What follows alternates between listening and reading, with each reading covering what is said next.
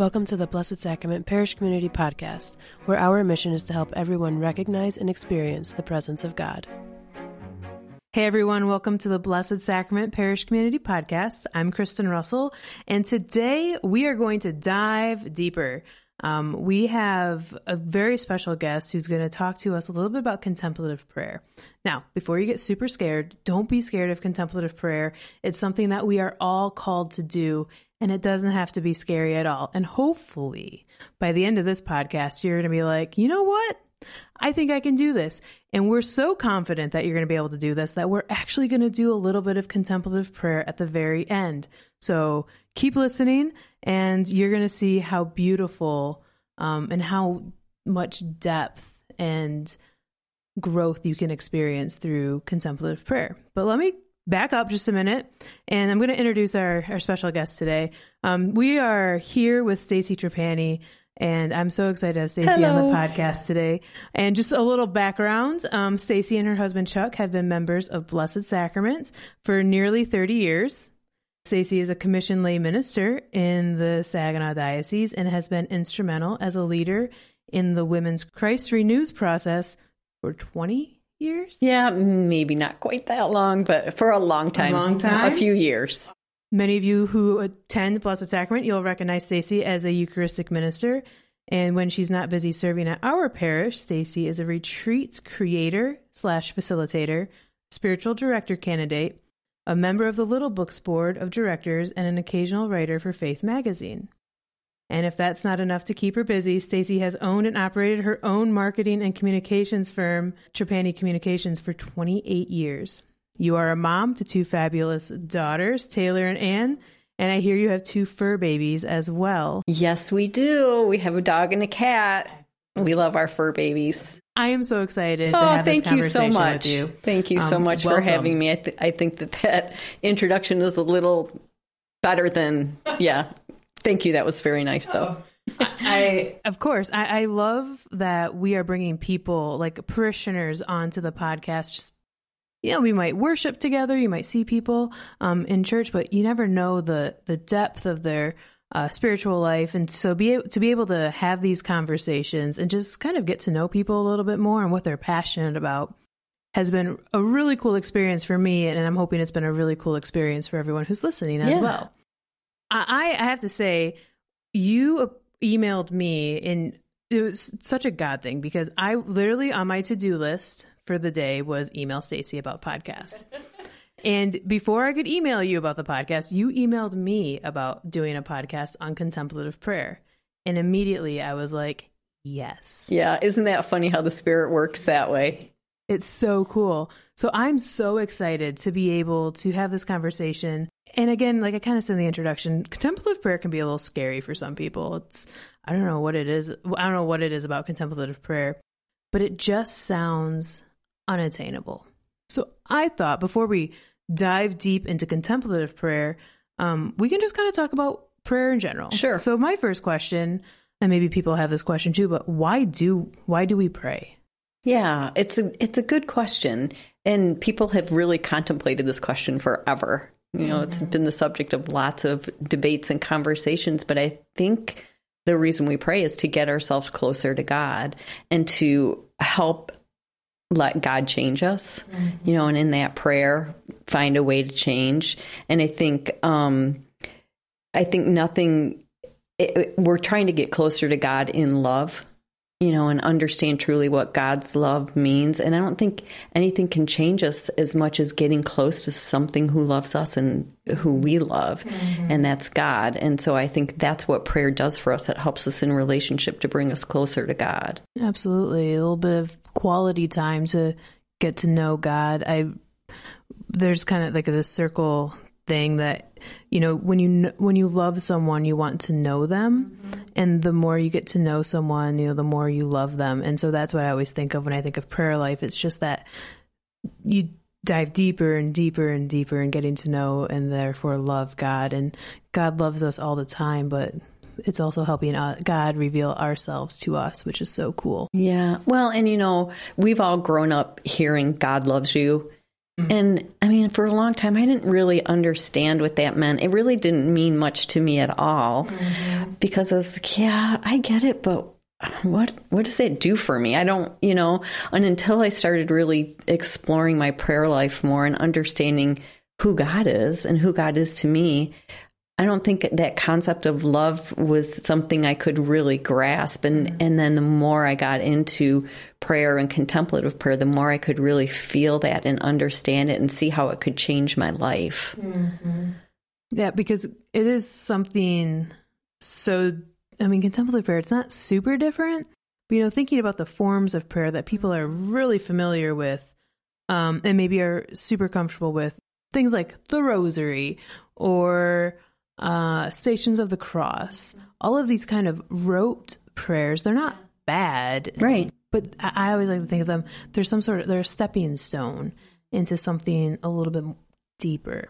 Yeah, and I think about the very first prayer I learned, Angel of God, my guardian dear. You know, so many people love that prayer, mm-hmm. and it reminds me of my childhood, and it comes back to me. So there's comfort there too. Mm-hmm. So those those rote prayers do have some definite value and benefit. And then there's so many other kinds of prayers. There's um, you know, walking the labyrinth. You know, mm-hmm. we have mm-hmm. places around here where you can walk a labyrinth, and that's a prayer form that really speaks to me a lot. Um, there are um, all kinds of ways that you know your life can be a prayer. You can be taking a, a, walk in nature. Singing can be a prayer. You know having having a caring conversation for somebody can almost be a prayer because your life is that prayer. And so we we tend to put prayer in a box a little bit. Mm-hmm. and it's in my mind it's better to release that box and open that box out so that it can be more things because if God is in us and God is in us then we're holy. And everything we do is holy, and that holiness can be our prayer into the world. Absolutely. It's kind of like I love that idea of you don't don't put prayer in a box like in this nice little confine. I feel the same way about God sometimes. Is that sometimes we want to put God in this little box and make God nice and neat and okay, we've got we've got God. Got We're it all figured out. We got it all figured out. You know, and just like we know things about God, but God, for the most part, is a mystery to us. I, I, I, think that prayer is that first step into the mystery. You know, it's kind of like you close your eyes, plug your nose, and jump into the deep end. That's yeah. That's especially that's how I feel, especially with contemplative prayer. And for anyone who loves, you know, cannonballs and doing those kinds of things, like just taking that plunge, that's what contemplative prayer is like. I think taking that just entering into the mystery, it can be super scary, but at the same time, so rewarding. Well, and you sort of gave a gave me a perfect segue because you said God's a mystery to us, and honestly, we're a mystery to ourselves. And one thing about contemplative prayers that helps you break down, take down those layers, tear down those walls, start start to begin to come to more of the essence of who you are and who you are as yourself. Mm-hmm. And, and the more we understand ourselves, the more we understand God because God sees that true essence of ourselves that we hardly can see. Mm-hmm. It's hard for us to see and I know it's hard for me to see it. Right. And and through that prayer my my goal is to get closer and closer to that unity with God so that I can see what God sees. Mm-hmm. And I think, you know, going talking about, you know, seeing what God sees and and seeing not only what God sees but as God sees you know, we talked a little bit in preparation for this. We talked a little bit about mystics, mm-hmm. and I don't know. When you read stories about the mystics, you're like, Eek. wow, yeah, not me. They are weird. like, and that's the only. Where do they come up with that right? idea? Like, yeah. why? Yeah. but I think it's not that yeah, they probably were a little bit weird, but hey, aren't we all? You know, we're I all... always think about Thomas Merton. You know, he's like, okay, I'm going to just go off to this her- hermitage, and I'm just not going to leave it. You know, for all this time. Really? No TV? Nothing. Nothing. but I think you know, I, I, do think mystics get a little bit of a, a not a bad rap, but I think they're misunderstood. So if you want, if like if you could clear up, I don't know, people's misconceptions or you know the myth around mystics. How would you explain to them like mystics and that mystical experience? Yeah, and I'm certainly not any kind of expert, that's for sure, but I I would define a mystic as anybody who seeks that ultimate union with God. Mm-hmm. So in that sense, I think every seeker can be a mystic. You know, we're we're all looking for that ultimate union with God and it's not some, you know, level to attain because that doesn't even make sense in God's eyes. God doesn't see that way. We see that way in our human eyes. But it's it's more about looking for that union and seeking that union. And he think, um, you know, we talk about you know how holy people are and i listened to the podcast on the teresas and which i thought was really great and so um saint teresa of calcutta i'm sorry i can't remember what her formal title is but I, I bet she didn't look holy at all when she was in the slums helping people, but we see her as very holy. We can see ourselves as holy that way too, because we're doing that too in our own way, in our own level. And because we have God right at our essence, we are holy. Mm-hmm. And I think we forget about that. And so we all are mystical in our own way. And it's not some, you know, sorcerer witchery kind of thing. People misunderstand mm-hmm. the term. Right. And the definition of holy is to be set apart. I mean, to paraphrase that definition, to be holy is to be weird. You know, if you're thinking oh, about. oh, good. I'm so relieved. Right? Like, so I, I think to be holy, to be set apart, we're called to holiness by virtue of our baptism. We're set apart. We have the indwelling of the Holy Spirit. We are temples of the Holy Spirit. We're kind of weird, but it's it's this beautiful thing where it's not that we even lose ourselves, but we become more fully ourselves. I think it was Saints. I'm not gonna be able to remember who it is. Anyways, one of the saints, one of our early church fathers said, you know, the glory of God is humans fully alive, humans being fully who they are called to be.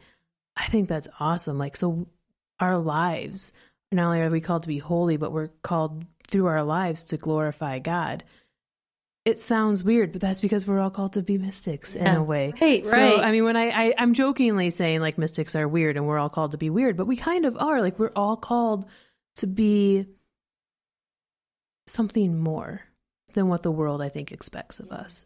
And incidentally, we're all equipped for that call. Mm-hmm. There's nobody who's not equipped for that call. Mm-hmm. And we don't have to be doing anything stellar. We're all just ordinary, mm-hmm. you know everybody around us is just ordinary and we're just doing ordinary things you know to maybe make something extraordinary. And god will make something extraordinary happy happen come out of those. Right. That that's the i mean speaking of that mystery of god god is awesome. To be able to take those ordinary things two examples bread and wine and make something extraordinary mm-hmm. come out of it. The more you think about it, the more it's it's just awe-inspiring, really and truly. Well, and that's one thing I like about contemplation is it helps you see the extraordinary in the ordinary. Mm-hmm. You know, it helps train your heart to train your eyes to see God in every circumstance. And so let's talk a little bit about um, contemplative prayer. What's your definition of contemplative prayer? Like, how would you explain it to someone? Yeah, well, and I'm going to steal it from what we we typically hear and read. Um, Father Thomas Keating is one of the people who really made contemplative prayer approachable, touchable to the average person, and he calls it um, consenting to the presence and action of God in our lives. So just opening ourselves up to what God wants to do in our lives. And if you think about that, it's simple and hard at the same time. Mm-hmm. But that's basically what contemplative prayer is sort of consenting to that action and presence of God in our lives. And we know that God is always active and God is always present. Mm-hmm. So, how do we live that out and how are we aware of it? And what does that do on a daily basis? How does that impact what we do and how we behave and what we think and how we judge and all that. I love that. What is it about contemplative prayer that really kind of piqued your interest or mm-hmm. drew, what drew you to contemplative prayer? Yeah, you know, I was thinking about that I don't have a, a, complete answer. I was first introduced to it during a Christ Renews process, and somebody during like one of our formation years, somebody came in and introduced the whole group to the whole team to contemplative prayer. And it sort of blew my mind a little bit. I had never experienced anything like that. And just so people know what we're talking about, it's really sitting in silence, clearing your mind of all thoughts for a length of time. And in this case, it was 20 minutes.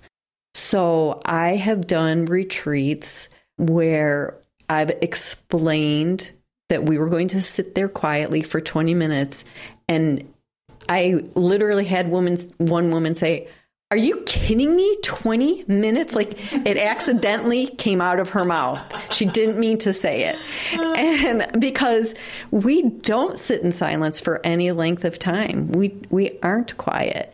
And the thought of being quiet like that and trying to clear your mind is, is difficult for some people. Mm-hmm. And so that's what I'm talking about that I experienced. We sat in the silence for 20 minutes and cleared our minds. And the concept really is we're not clearing our minds so that we can be filled, filled, filled with graces because the graces are already there. Mm-hmm. What we're trying to do is empty. We're trying to empty all of the stuff that comes through, all of the stuff that builds up and blocks what we're trying to do as Christians and humans in this world.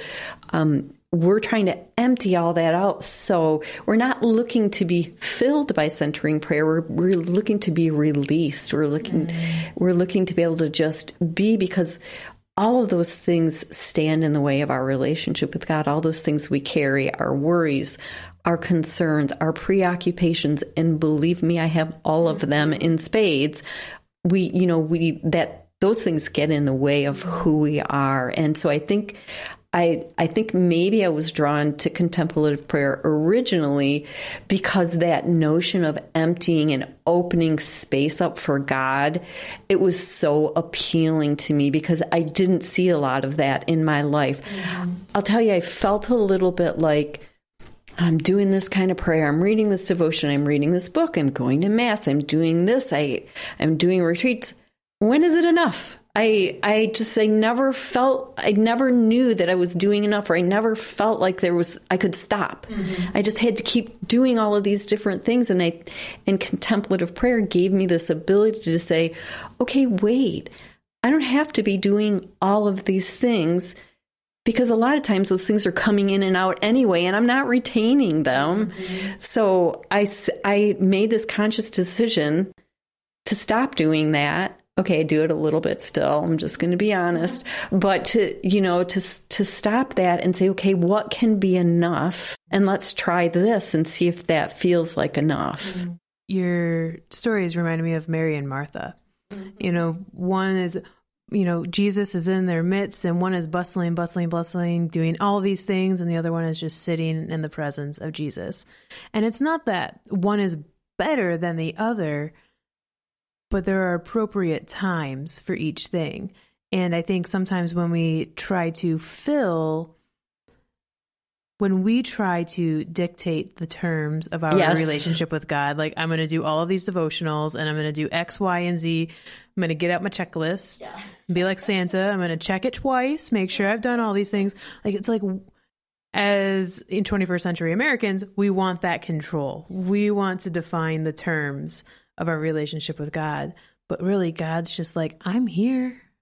I'm here. It's not that hard. It's not that hard. You just don't got to work so hard at it. Come spend time with me. Just come, um, be with me. And so I, I, love that. And I think all of us can fall into those, I'll call them traps. Some of us can fall, a lot of us can fall into those patterns of, well, I just got to do, do, do, do, do, when really we have to sit and just be silent. Mm-hmm because also when you're doing something, you don't necessarily have to acknowledge the need for silence in your life. Yeah. Yeah, right. My friend says she tells me not to should on myself because I do a lot of shoulding. Yeah. Yeah. I, well, I really should do this because, mm-hmm. yeah. And she says that watch out, don't should on yourself. Great advice. Um, and one of the things I wanted to mention is I've been I was introduced to this book called The Cloud of Unknowing, mm-hmm. And I am taking class and working on becoming a spiritual director. And the first year of the class, you have to it's called foundations in spirituality and you learn a lot about a lot of the mystics mm-hmm. and one of the early books that we had to read was called the cloud of unknowing and it's really this incredible book that's it's written by a 14th century monk teaching a novice monk how to be a contemplative person and how to do contemplative prayer. Mm-hmm. And it's really just like straight shooter advice about how to do it. And I read that book and I thought, oh my gosh, this is incredible. I wanted to tell everybody about mm-hmm. this book. And I know you've read it too, or read I've parts read of it, maybe. yeah, yeah. yeah, And um, it's just so full of just really great gems of wisdom. And I, when I read the book, it really got me even deeper into mm-hmm. that contemplation. And then I started searching out for other things to read about contemplation Thomas mm-hmm. Merton, Cynthia Bourgeault, and some people like that who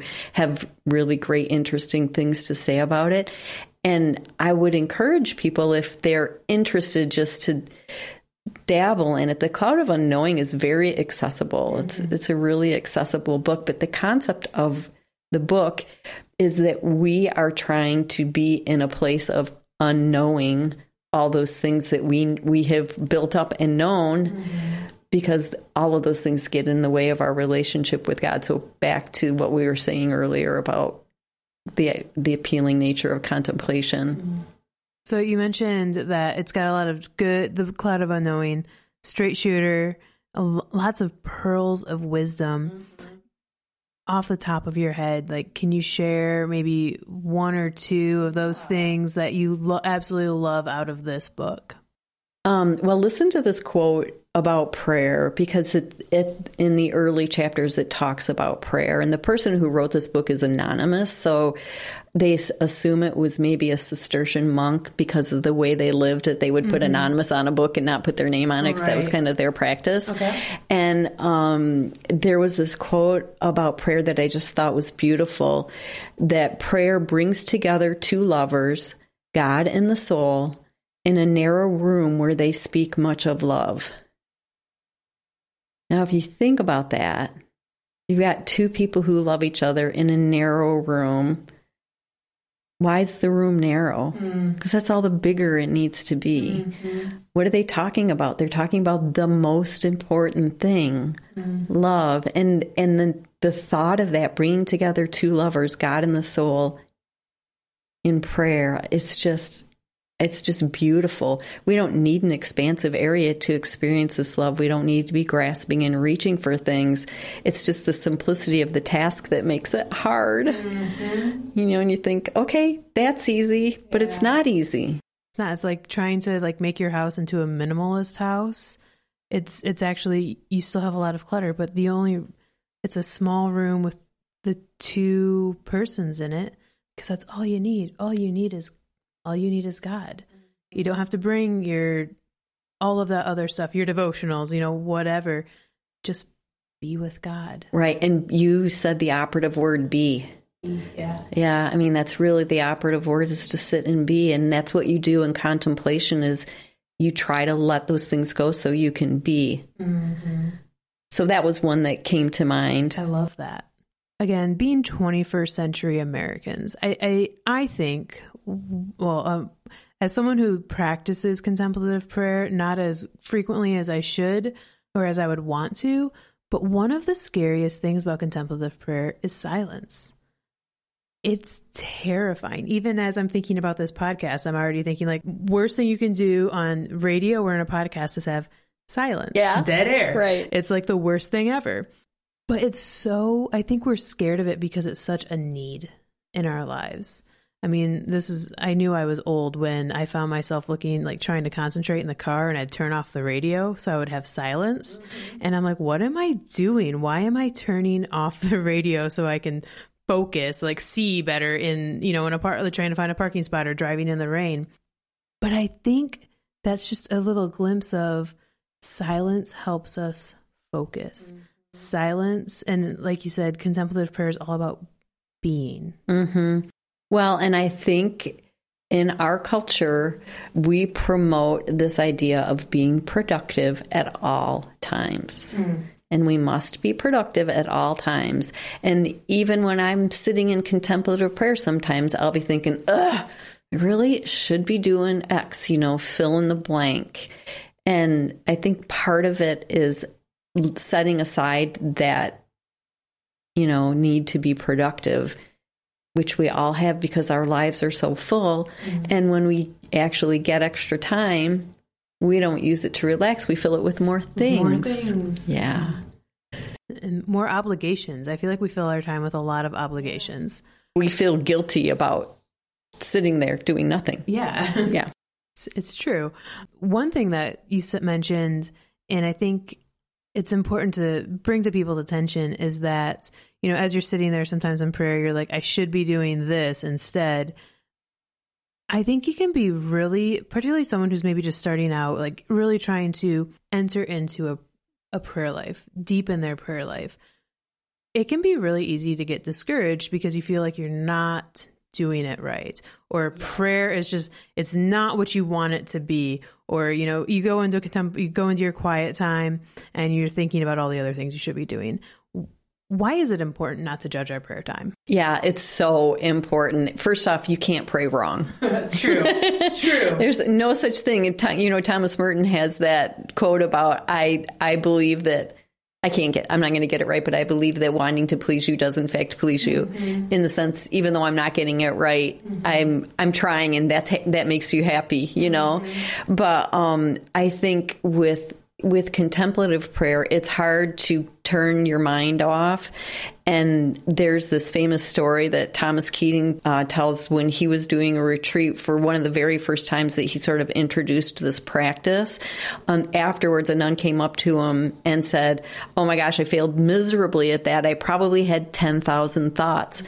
and he said, Wonderful. That was 10,000 opportunities to return to God. Mm. And so he looks at thoughts or um, uh, being interrupting your thought pattern so you can return to silence. He looks at that as a surrender, mm-hmm. so like surrendering yourself so you can return to God. So he looks at it more as a positive rather than a negative that you can't turn your mind off. So all of our prayer time is going to be different. Every time you sit down it's going to be different.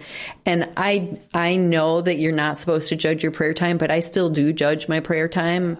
I, I try not to but sometimes i get frustrated mm-hmm. because i really can't turn my mind off. Mm-hmm. and and then i'll think okay i'm just going to come back to this later because it's too frustrating. And and what you're supposed to do in in when you're sitting in centering prayer which is a form of contemplative prayer is when you when you catch yourself going off on a tangent, you have a word and you use that sacred word to bring you back. Mm-hmm. And it's sort of like tying a little string around your finger to remind you, oops, I'm in centering prayer. Let me go back and stop worrying about what I'm going to get when I go to the grocery store mm-hmm. or, or whatever and that that process of coming back over and over again is is truly like a process of surrender and coming back over and over again.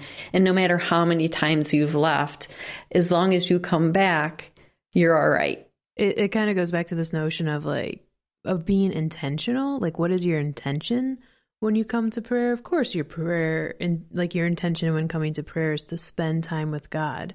And i think that speaks volumes because God knows what our heart's desires are. God knows what we intend in this time.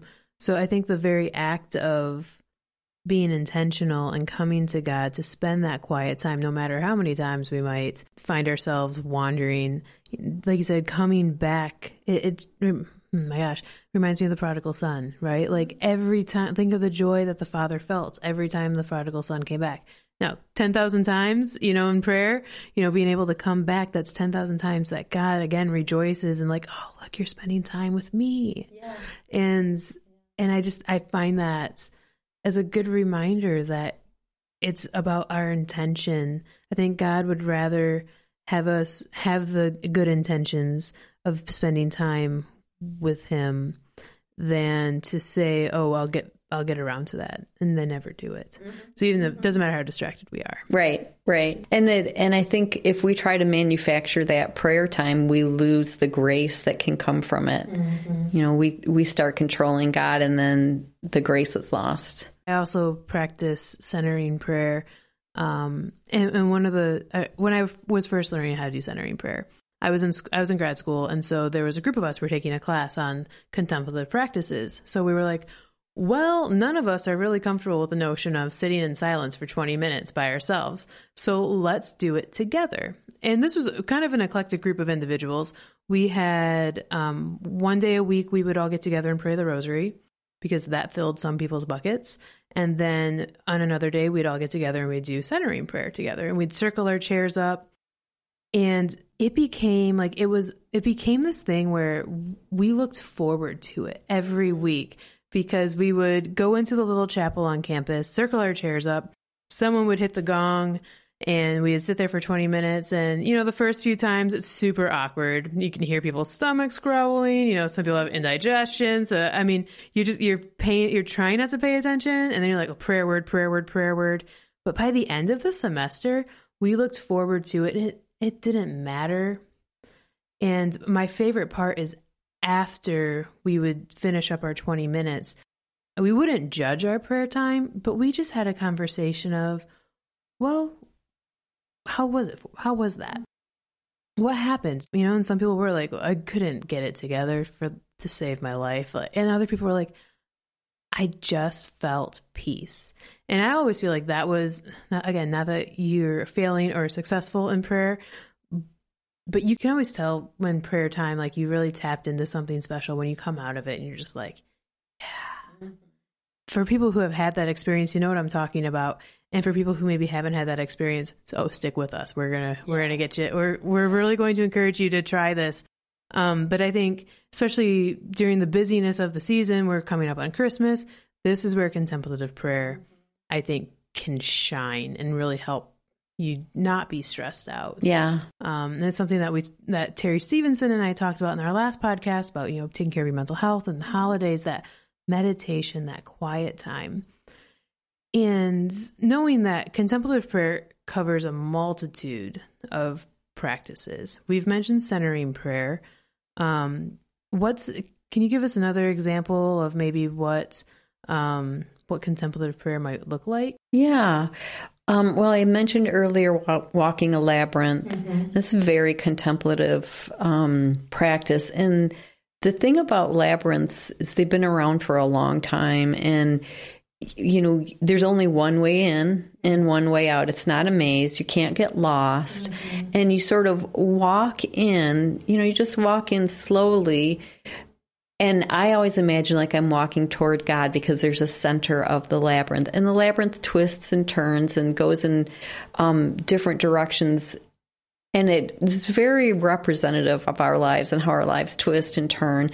And when you get to the center, then you can just sort of, for me, the more the closer I get to the center, the more I sort of settle down mm-hmm. and and start feeling more of that peace of God and that grace of God come in so that by the time I get to the center I really can stop and appreciate it almost revel in that grace mm-hmm. and then and then it's like when you turn around and go back out I almost feel ready for whatever. I don't even know what I'm ready for, but it made that walk out just I feel like I'm gaining energy and I'm gaining strength and mm-hmm. resilience as I walk out to face whatever it is I'm facing. And that's a that's a contemplative practice that really speaks to me.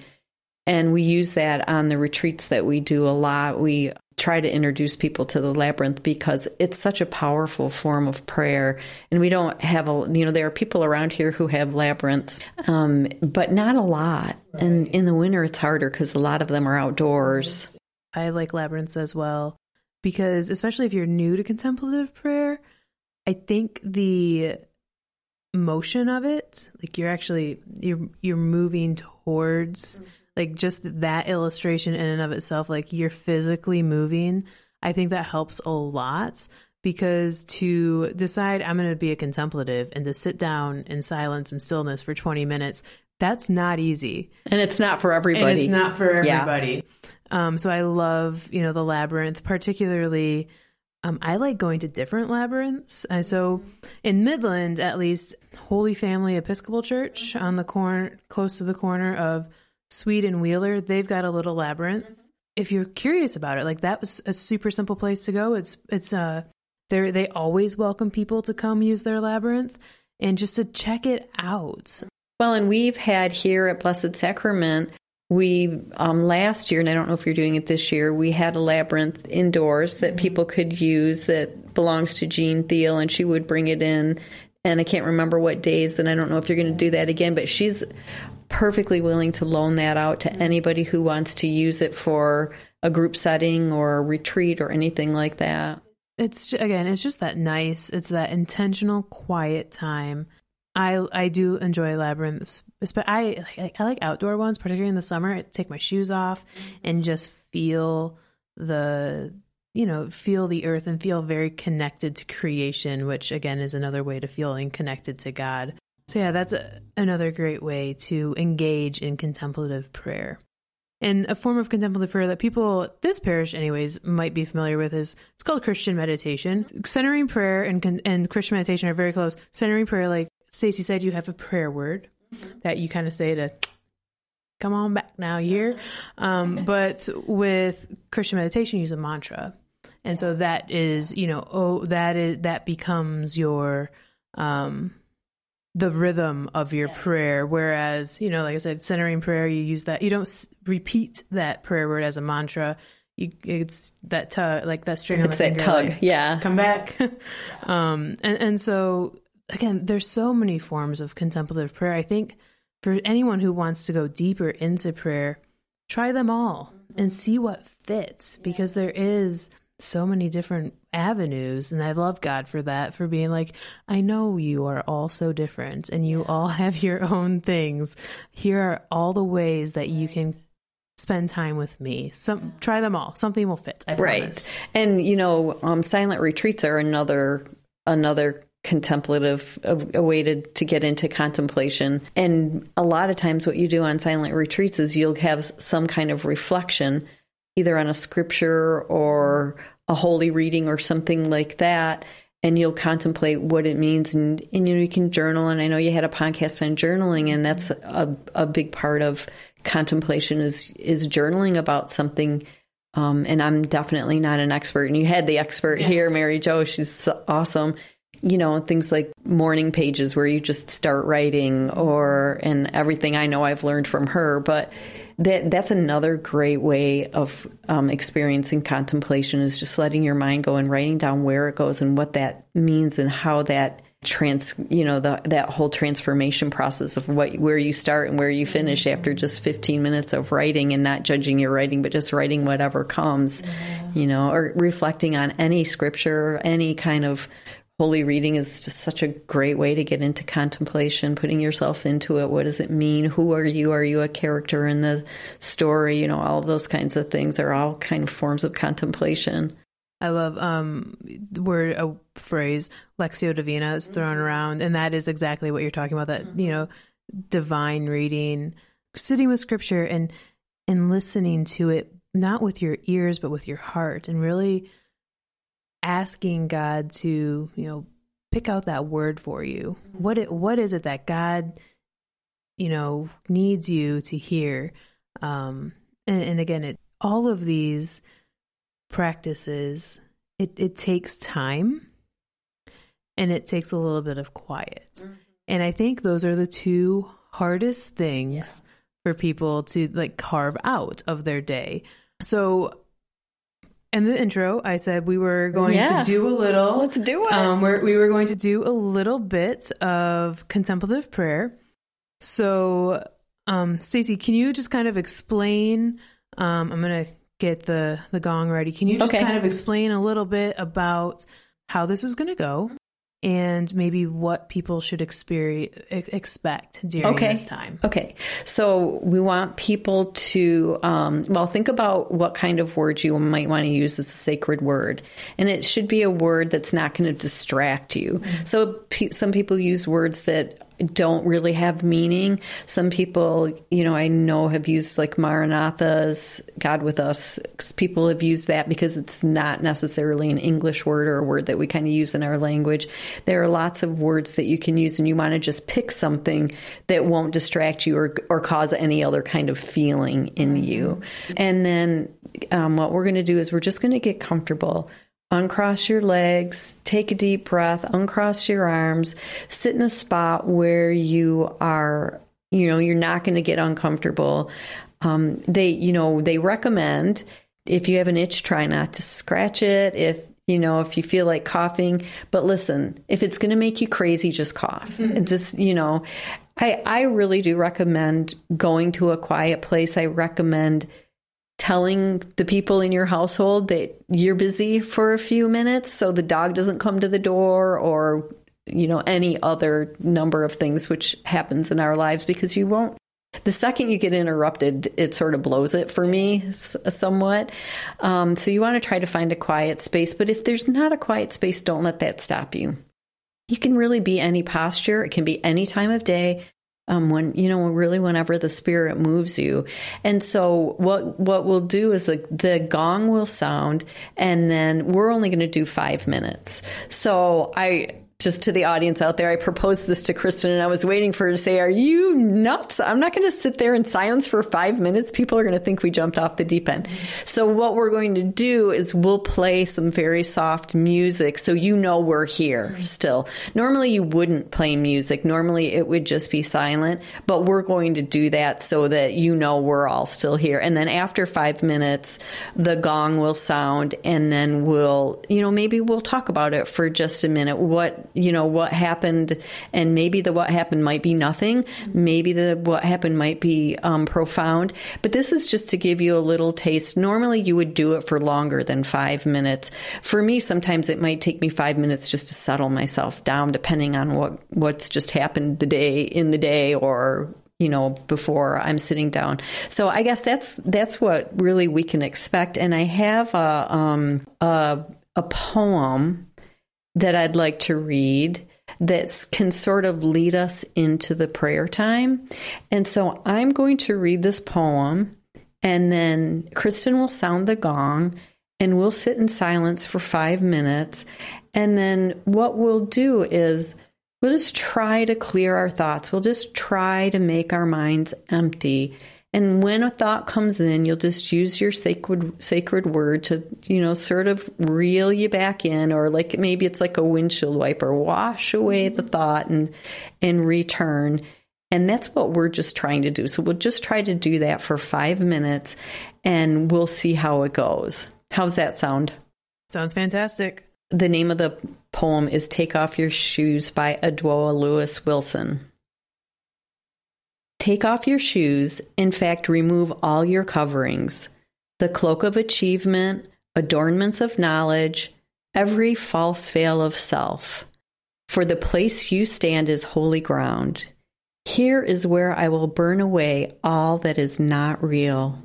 Here is where you remain aflame with my spirit's fire. Take off your shoes, yes, all your coverings, for here you have found the baptismal font. You may not enter the sanctuary other than naked, vulnerable, available. Then will I wash you, and you will find your part with me. Then, clean and pure, you will abide as a beacon of my light. Like the bush, you will not be consumed, for this soul of yours is holy ground. And see, you will not, naked, drown. For my presence from your very soul has flowed springs of living water. Bear yourself and come near. In your soul you will find me, a fire's power, a cleansing stream, a perfect refuge, an endless union, a boundless bliss. Unknowable revelation, unshakable peace. Here I wait for you to arrive. But first, you must take off your shoes.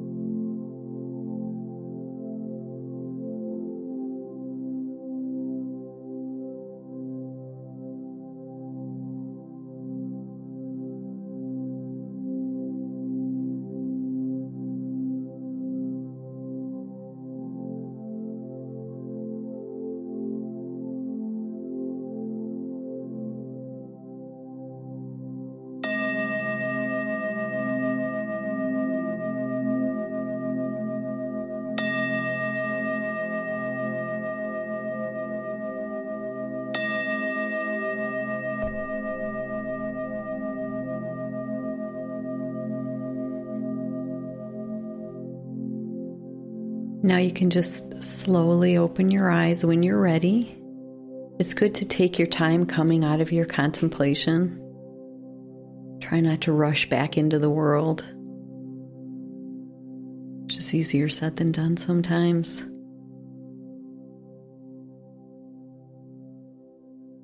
What did you think, Kristen? That was the quickest five minutes I've ever done this. I felt the exact same way. I kind of cracked, I forgot to set a timer.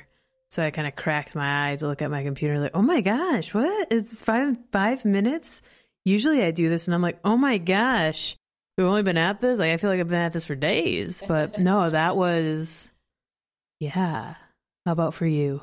Yeah, it went by really fast for me too.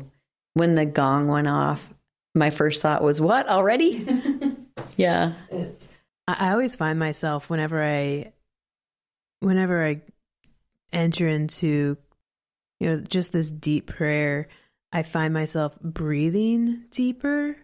And it's not even um it's not even like i'm gonna like okay i'm gonna focus on my breathing um, because that too is a, a distraction in itself. Sometimes like that helps me get into it but then i have to eventually like let it go.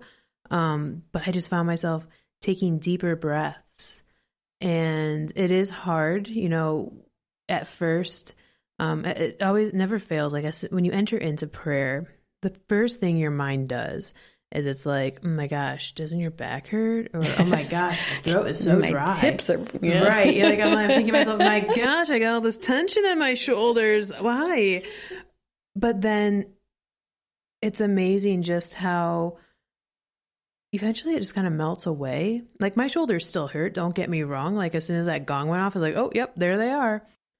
But for that moment, it's just nice to be able to just let that go. It'll be there when we come, it'll be there when I get back. But maybe coming out of, you know, your prayer time, you see it with new eyes. I think a lot of that when we say I'm going to take that to prayer, sometimes it doesn't mean like you necessarily like ruminate on it, but you you go into your prayer time and then when you come back to whatever it is that was bothering you you can see it with with new eyes. You can see it anew and and just be able to maybe approach it in a different way. And i think that's one of the benefits of contemplative prayer and just silent prayer in general is it helps you approach things with with fresh eyes. Perspective. Mm. yeah. And if you if it's something that you like if you enjoyed that little 5 minutes you can just start small. You know, you don't have to go right to 20 minutes. There's no there's no way that mm-hmm. has to be done. There's no way. You can do any way. And I even think just, you know, sometimes I'll be rushing around in meetings and you know, all of the things that we do and I'll pull into my driveway at the office after just meeting, meeting, meeting, meeting, not even 5 minutes to to breathe, and I'll just sit there mm-hmm. for a minute and just settle myself down. Mm. And that's a form of contemplation as well because I can tell I need it. I can tell I need to stop. I can mm. tell I need to slow down. So you can take this to any level that you want. You can work up to it. You can go right to 20 if you want, or you can start small. I find too, you know, if I'm feeling disjointed or like I'm about to spiral, uh, out of out of control. Sometimes just saying my prayer word it's just kind of a reminder, you know, like bring it back, bring it back. We've talked about Teresa of Avila a lot on this podcast this year. And to people who don't like Teresa of Avila or just don't know who she is, you haven't come to appreciate her quite yet. Um, she talks a lot about, you know, that recollection. We have to recollect ourselves. And she was speaking about this in the 16th century and they didn't have TV or cell phones or anything like that. So, like, for us, we spread ourselves so thin. This is the time to recollect ourselves. And the other thing we've been talking about so much on this podcast this year is not necessarily like discovering the plan that God has for you, but discovering who God wants you to be. Mm-hmm. And this, this right here is the way to do that, I think. You know, that recollecting yourself, spending time with God in that narrow room where it's just the two of you and God will help you understand who you are meant to be. Speaking of love. Mm-hmm. Yeah, yeah, it's it's beautiful and fascinating and hard and easy all at the same time. Yeah. And it does like anything, like any relationship, we should say, it takes work. And there are going to be days where it's easier and days where it seems like it's going to be impossible. Mm-hmm. But like any relationship, you just stick with it and eventually and it becomes it becomes routine. It becomes habit. Right, it's just like anything. Anything, yeah. Practice over time makes habit. Yes. So, Stacy, before we wrap this up, we have talked about a ton of different things. I've loved every minute of it. Is there anything that we haven't touched on that maybe you're like, "Ooh, I just want to make sure that you know I get to say this before we sign off"? Oh, geez, let me think. You know, we when you and I were talking a little bit, we talked about Thomas Merton mm-hmm. and you know all of the we we're all trying to grasp and try this and do this and should on ourselves all the time and you know there's this quote from Thomas Merton that says a tree gives glory to God by being a tree you know and God made us the way God wants us to be and we think we need to manufacture something different and God knows us better than we know ourselves. So we give glory to God by being who God means us to be and contemplation helps bring us to that place mm-hmm. of being who God means us to be and you know we talk about what's God's will in my life or God's plan in my life. Maybe we should look at it as what's God's desire for my life. Mm-hmm. You know, when people talk about, oh, if I make the wrong decision, am I going against God's will? There are so many paths to God. Mm-hmm. God's not that narrow, no. you know? So we don't need to worry about it. We'll figure it out. And if we choose the wrong thing, that's all right. We'll find the way back, yeah. you know, so we can all just kind of give ourselves a little break, lay off the pressure and, you know, be a tree. Yeah, be a tree. God's God's not going to change. God hasn't changed. Like it's not a moving target. Right. God is always there. And sometimes we, you know, we take a little to take detours. I take detours all the time in my prayer life. It's fine. But God is always there. And it's not even like, and God's always with us, no matter where, what path we decide to, you know, take off. Going to blaze a trail. Yep. Ain't going to shake it. nope. But God's going to be like, all right, well, let's go, let's do this. So, you know, again, Stacy, thank you so much. Yeah, you're so welcome. Coming in to talk a little bit about contemplative prayer. Like, we could talk for hours about this. We really could. It's an experience that, I mean, the more you talk about it and the more you you do it, like just the more you appreciate it and you can talk about it because God, again, God is always revealing God's self to us. And I, I think that just as much as I see God in nature, I feel God in, in this in this form of prayer. So, again, thank you so much. You're so this welcome. is awesome. Thank you for having me and for doing this podcast. It's really oh, great. Oh, thank you. It, it's been it has been fun this year. Like I said, to just get multiple different voices in here to hear people's stories because again, everyone has a story to share. It doesn't matter where you're at in your you know your faith journey if you're just starting out or if you're like this is old hat. Um, we all have stories to share and it's important to hear those stories because a lot of people are going to be like oh my gosh i'm not the only one. And that's a great feeling. You know to everyone listening we hope that we hope you enjoyed your experience of contemplation today. And we encourage you just to embrace that. Start like stacy said st- maybe start out small three minutes move to five minutes, eight, work your way up. It doesn't have to be daunting. It doesn't have to be scary. And, you know, as we head into this holiday season, um, if you're feeling like you're beginning to feel that stress, you're feeling like, oh my gosh, I'm f- spinning out of control, take that moment, you know, just sit in the car for a minute, take that minute to breathe, debrief, and sense God in your life. So, thank you for joining us, everyone listening, and I hope you have a Merry Christmas, a Happy New Year, and I also hope that you'll join us in the new year for some more episodes. Bye bye.